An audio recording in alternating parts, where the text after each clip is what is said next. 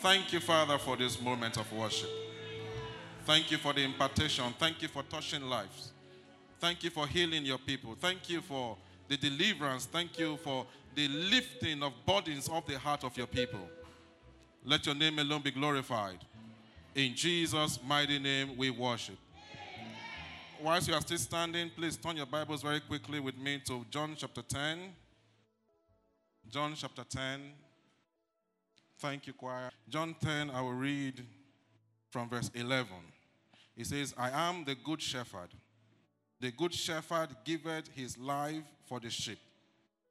But he that is an hireling and not the shepherd, whose own the sheep are not, seeth a wolf coming, and leaveth the sheep, and fleeth, and the wolf catcheth them, and scattered the sheep.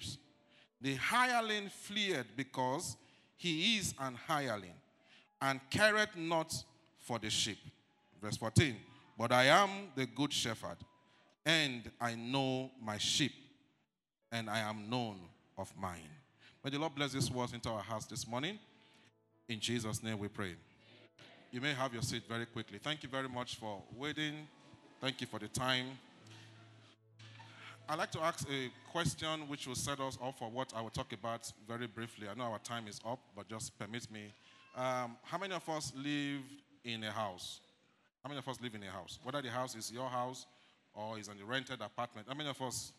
How many of us stay for house? Let me see your hand if you live in a house. Okay, so you are not homeless, right? All right, thank God that you are not homeless. That's not where I'm going to, but thank God that you are not what? You are not homeless. All right. Now, if this is rainy season, for instance, right? If that house begins to leak, the roof is leaking, what will you do? You said? You will do what? You will fix it.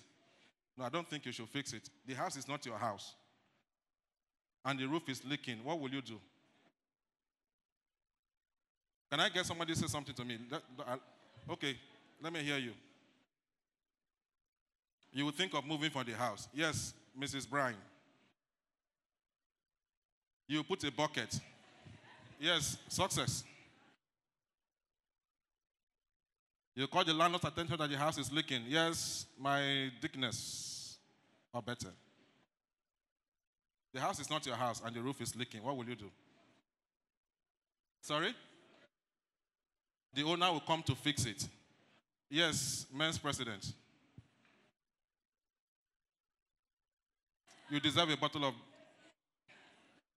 You know, that's what I'm talking about. The difference in all these answers is based on the fact that we have those who are hirelings and those who are stakeholders.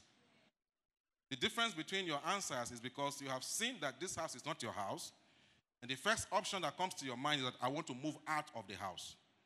The first option is that, look, it's not my responsibility.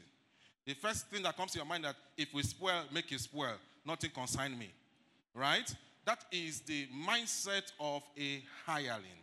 But the stakeholder, the stakeholder thinks of the thing like his own thing, whether it's not his house or not, whether the landlord is available or not available.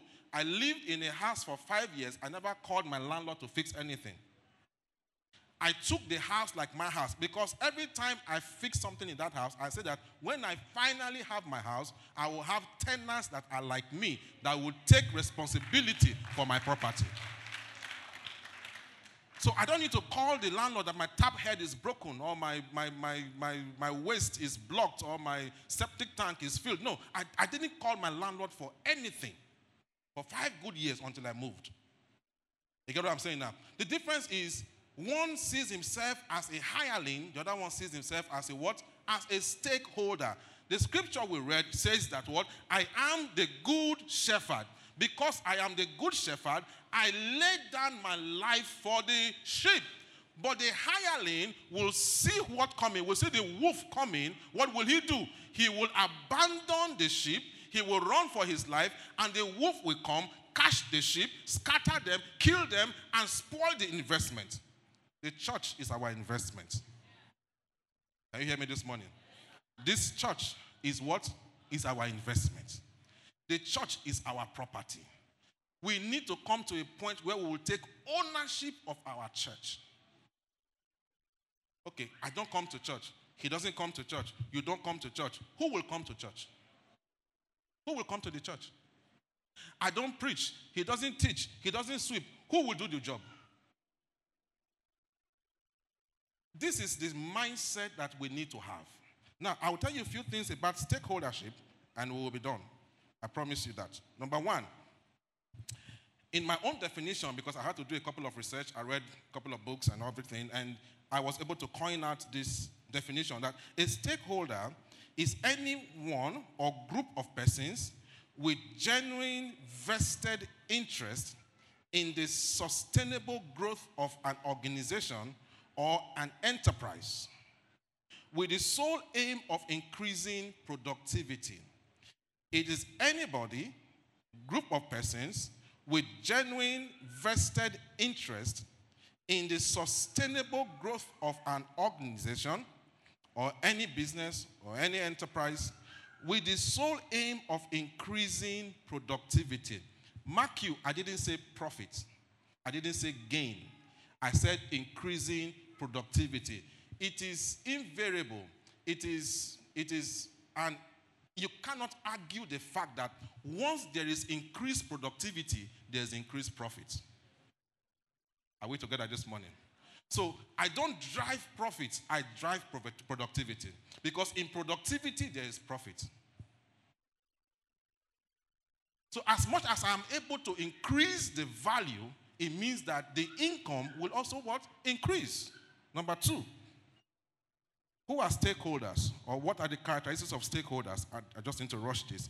Stakeholders are not motivated only by incentives, but they are driven by deep passion for growth and for success. Stakeholders are not motivated only by incentive. You know, Peter even had to ask Jesus, We have left our nets, we have left our boats, we have left our profession. Oh boy, come. What is in this business for us? What is our profit? What is our gain?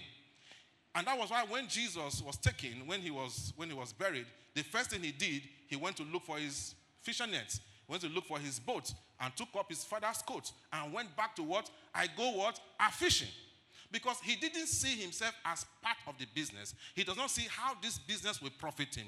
And that is most likely some of our attitudes to church. Man, it not consign me. The I don't care attitude. I don't care whether they sing, whether they work, whether it doesn't work, whether da, da, da, da, da. It doesn't my business. All I know is that I am just serving God all by myself. Look, if you want to serve God all by yourself, stay in your house and serve God all by yourself. God will still hear you. But when you come to church, you came to church because you want to interact with people. You want to join hands with people. You want to have faith together with people. You want to pray together with people. It's a collective responsibility when we come together.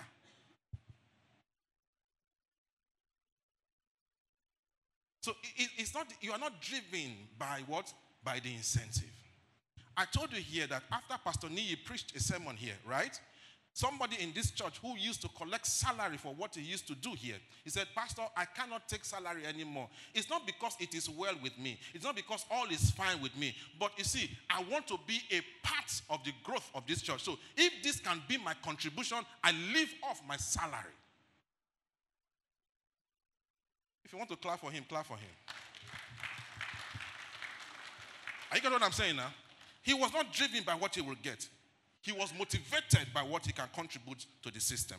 Number two, stakeholders are risk takers for the corporate good of the organization. They do what? They are risk takers. They take risk for the corporate good of the organization. It is a case of absolute loyalty and resolve. They believe in it. You know what happened? Of course, you know how we got the loan for this property, right? We know how we got the loan. We as a church wanted to take the loan as a church, but we were having difficulties. And somebody just said, Don't worry, Pastor, I will get the loan. Just guarantee that you will pay me back the loan. And I gave him the guarantee. And in less than one week, the loan came through. He said, This is my salary account. I have children. I need to pay school fees. I have whatever I have to do. But you see, for the sake of this mission, for the sake of the growth of this work, I would risk my salary account. And he did it. Stakeholders are risk takers. they must be able to take risk. Once you are not able to take any risk for anything, right, you are not a stakeholder in that business. You're not a stakeholder. What risk have you taken to grow this church? Esther said, If I perish, let me perish. How many times have you come to that point where you say, Whatever happened, like I said on Sunday here, that whatever happened, I will still praise God? How much risk are you willing to take? Number four, or three, rather. Stakeholders' mentality is drawn from a deep inner conviction or belief for the growth and the establishment of the organization.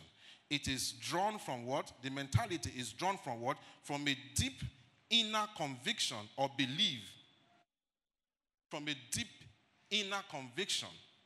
Something in you. That is why, you see, in the rain we will preach. In the sun, we will preach. When we have money, we will preach. When we don't have money, we will preach. Something drives you. Is that inner conviction that drives you? What propels you? Is it the incentive or the better good of all? What is the motive behind the things you do? Is it for the better good of all, or is just because there's something you stand to gain from it? If I ask you now, go buy me a generating set, are you going to buy the generating set because we need it in the church, or because you think that you will add something to it and make something out of it?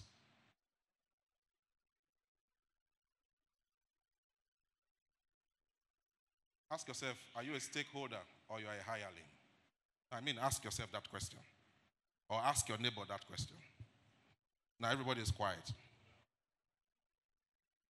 You are so consumed with an intense passion to grow the organization and achieve our aim and objective you see, that was what happened in the case of Nehemiah when the walls were broken, when the gates were torn down. He said, Look, I will not be alive and see that these walls of Jericho are broken. You see, there are so many broken walls in church today. We need more people to serve, we need more money to do whatever we are doing. You see, the, the walls today might not be the physical wall. Some persons might be going through pain. We need money for welfare, is a kind of a wall. Some persons need job and you are in a position where you can give them job is a kind of a wall. What walls have you identified as broken in the church and what are you doing about such things? Are you calling your landlord to come and fix it or are you putting a bucket and collect the water or are you saying I will deduct this one from the house rent when I pay next or you say look I don't care whether the landlord is here or not I will fix my leaking roof. What mentality do you have towards the church? How are you consumed or what consumes you in the things that you do in church? Stakeholders are poised not only to achieve, but to surpass undeliverables. They are what? They are poised not only to achieve, but to do what? Surpass on deliverables. How much have you invested in yourself? i give you an example. Yesterday morning, I came to church, and I don't know what time I left church yesterday. Can't remember what time I left. But after 7 p.m. or so, I ate here. I did everything in church yesterday just to be able to put all whatever I want to do today in place. You know, when I woke up this morning, I woke up at about 3 a.m. I have done one service, I'm doing second service. I have another meeting. See, what am I saying? You must be poised. It is not because of what you want to gain, it is the better good of all that is your interest. You devote yourself, you devote your time. You know, the best way to identify a stakeholder it is to check your financial commitment to that organization. Is to do what? check your financial commitment to that organization. An organization you are not financially committed to, you can't be a stakeholder because you have not invested anything, so you don't even expect profit from it. And when you don't expect profit from anything, you don't even care about the sustenance or the growth of that thing. But if it's something that you expect profit from, you are consumed to see that this business does not go down, this business grows. Likewise, it is for us as church. If you are not consumed with the passion to grow the church, it is not your it's not your concern whether people came to church or not. How many of us have taken time to check the numbers of our attendance to see whether we are growing or we are not growing? If we are not growing, why are we not growing? Or if we are not growing, what can I do? What can I do to grow it? What consumes you? What is your passion? What are you, what are you troubled about? What is your hunger? If we leave the job for somebody, somebody will leave the job for nobody. And once nobody does the job, the job is undone. But if all of us agree to do the job, it is not only easier, it is better and it is faster. And the truth is that all of us have a role to play, finally. Hirelings, mm, I like this one. Hirelings, okay, see, let me finish on that. one Stakeholders are poised not only to achieve but to support deliverable. They are not regulated by the clock. Work done is close time. They are not regulated by the clock. Work done is close time. Get what I mean? Clock, four o'clock is not their close time. It is mission accomplished that is their close time. So even when it is four o'clock, they don't even know it is four o'clock. But the only time they know it is closing time is when task has been completed.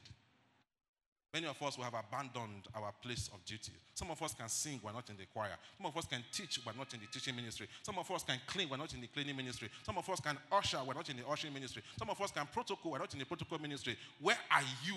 Where are you? Ask yourself, where are you? Are you called to be a bench warmer or you are called into service? And if you are called into service, are you serving? And if you are serving, are you serving genuinely? There's so much for all of us to do in church. So much. So much for all of us to do. Nobody is called to be a bench warmer in church. A hireling waits for 4 p.m. while a stakeholder closes on work completion. A hireling will wait for 4 p.m. By 4 by 3:30, she's already putting her back in place. She's already, why am I saying she? He, both of them, whether he or she, and sorry, it's not like it's not, I'm not a sexist, but I mean, I'm talking to both male and female, right? It's not yet four o'clock. You are already gathering your stuff to leave the office. All you are just waiting for is let the clock, bam, four o'clock, and I bolt out of the office. I tell you something. When I was doing my master's, I had a very good job. I was a very privileged student. I, I didn't do all the maniac job that people, that students would do abroad. I worked in a a corporate office. I had two meetings with Boris Johnson when he was mayor of London. That was the class of office I was occupying. I was a project officer. You know what happens? I will tell you. I don't leave my desk when my duty, when my reports are not complete. Those of you who are familiar with London Tray, there's a tray called Southeastern Railways that does the Kent, travels from London to the Kent. It's yellow in color. I was consulting for them. So we will, we will, we will put our reports together and we will go to Blackfriars, is where the headquarters is, and we will make presentation about what we have done. You know what happened? When I told them in the office that I was about leaving the office, they told me, no, that Mr. Harvey, I, I know that you are homesick. We will give you three months vacation. Go back to Nigeria. Stay with your family. But whilst you are in Nigeria, you will be doing your work remotely.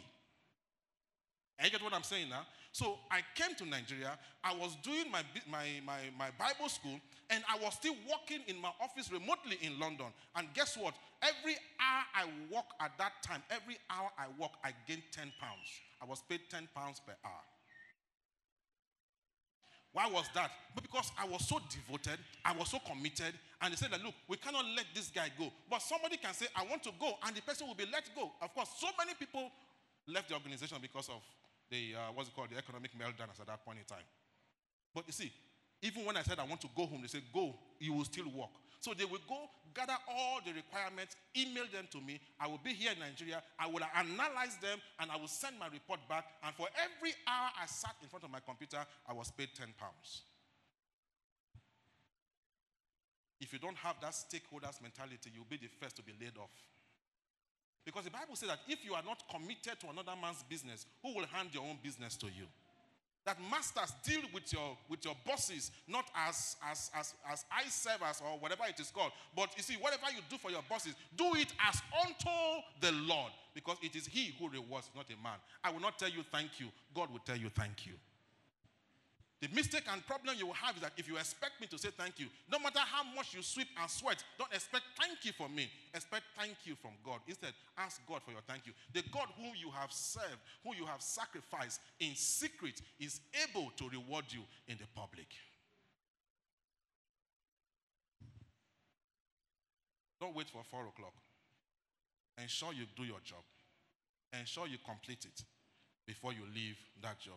Stakeholders are ardent pursuit, ardent pursuit of a belief and are not easily dissuaded. They stop at nothing but the price. They are what? Ardent pursuits. They pursue their belief. Elisha said to Elijah that I will not leave you. Followed him, I talked about it this morning, followed him from Bethel to from Gilgal to Bethel, from Bethel to Jordan to Jericho, from Jericho to where? To Jordan. He Elisha continued and followed. Nothing dissuaded him, nothing discouraged him. Ruth said to Naomi said to Ruth that I will not leave you. Where you go, I will go. Where you die, I will die. Your God will be my God. Your people will be my people. Where you are buried, I will be buried. Stakeholders will fight to the last. Not until it is achieved, they will not stop fighting. Their stop point is job done. It is assignment completed. I'll tell you two things and I'll be done. Stakeholders are burden bearers. They are what? They are burden bearers. They bear the burden. They bear the pains. They make the sacrifice. They go the extra length. They, they, they sacrifice almost everything. Nothing dissuades them. They are burden bearers. Their satisfaction is vision achieved. Their satisfaction is target attained. Their satisfaction is objective meant. They are not after personal gains, but are concerned about the overall good, the growth, and the success of the organization. I ask you a question as I close this morning, what's the greatest asset in any organization? Human resource. Where is the kinesia? What is, it? what is the greatest asset in any organization? Where is human resource? The kinesia. Yes, what is the greatest asset in any organization? Workforce. Thank you. Anybody with a contrary view? Is it the building? Is it the technology? Is it the cars that they have? Is it the properties? The greatest asset in any organization, actually, sir, is not the workforce. It's not really the workforce. This is what Richard Branson said. You know Richard Branson, owner of Virgins. He said, It is the willingness of the workforce to share knowledge. The greatest asset of any organization is not in the properties, it's not in the asset, it's not even in the general workforce, but in the willingness of this workforce to share knowledge. If you have all these persons with all the qualifications and they refuse to share that knowledge, your job will not be done. Even if the job is done, it will be shabbily done. But their willingness, their willingness, their, their willingness to share this knowledge to express this knowledge, to apply this knowledge, to increase productivity. That willingness is the greatest asset. And that's why we say that you can force a horse to the riverbanks. You can never force it to do what? To drink from the river. It is when it is willing before it will drink from the horse, from the river. What do I ask of you this morning? It's not just your presence in church, it's your willingness to serve. It's your willingness to contribute. It's your willingness to build. It's your willingness to grow this church. That's all I ask of you this morning. See, there's something we call, I'll talk about it now and I'll be done.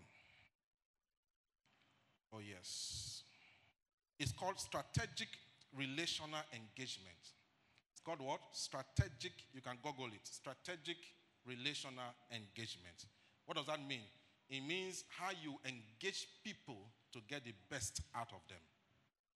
How you relate with people to get the best out of them. You must devise a means that is unique and dynamic to individualism, you must put into consideration the uniqueness of people and persons and, and their abilities, their, their temperament. You must be able to manage all this together to yield results.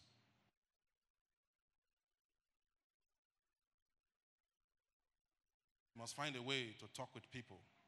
You must find a way to address people. You must find a way to, to bring out something from somebody without offending, without without, without being insultive or abusive or rude, but yet you can get them to work. You know, I don't have anything against the Englishman, but the Englishman can ask you to go eat poo poo, and you will go eat poo poo because he will say it very politely and make you feel poo poo is the best meal. It's just about how he said it. Now, I said poo poo, nobody's offended. But if I use the S word now, you will be offended.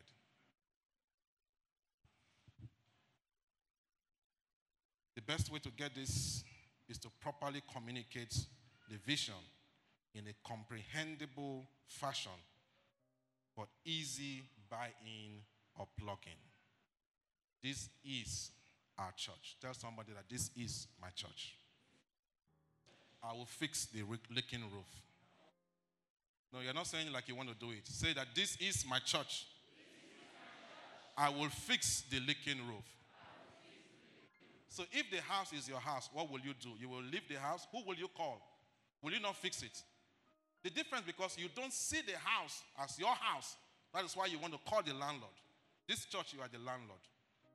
This church, you are the stakeholder.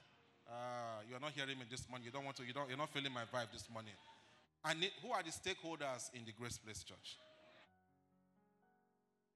Who will build this church? Who will grow this church? Who will finance this church? Who will avail himself to be a servant in this church? Who will sweep? Who will sing? Who will clean? Who will pray? Who will teach? Nobody will do it for you outside. It's you that have got to do it. You are willing to do that with me this morning, can I rise to your can you rise to your feet? If you said, I will stand with you, Pastor, to build this church. I will stand with you to grow this church. I will stand with you to grow this church. I will be devoted. I will be committed. I will be more dutiful. I am not a hireling. I am a stakeholder. You see what David did when the sheep, when the, when the lion came? What happened? He fought the lion. When the sheep came, what happened? When the bear came, he did what? He fought the bear. And when he met with Goliath, what happened? He said, You, even you too, just like I took the first one, I took the second one, I will take you as well. Charity, they say, begins at home. If you are not dutiful in church, you can't be dutiful in your place of work. Whatever you do at the place of work is what you do in church.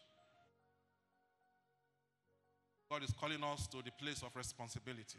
God is calling us to the place of service. God is calling us to the place of commitment. God is calling us to the place where Everything about us, our passion, what will consume us is how will the church grow? How will this work progress? What can I contribute? What is my quota? I am, my, am I faithful in that quota? Am I faithful in that service?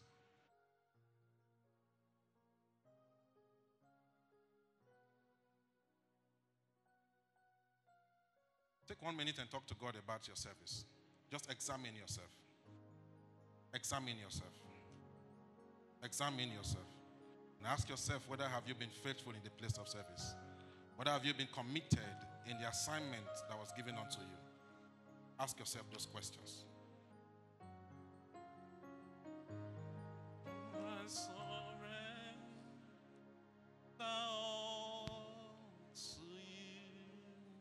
Let's take that song.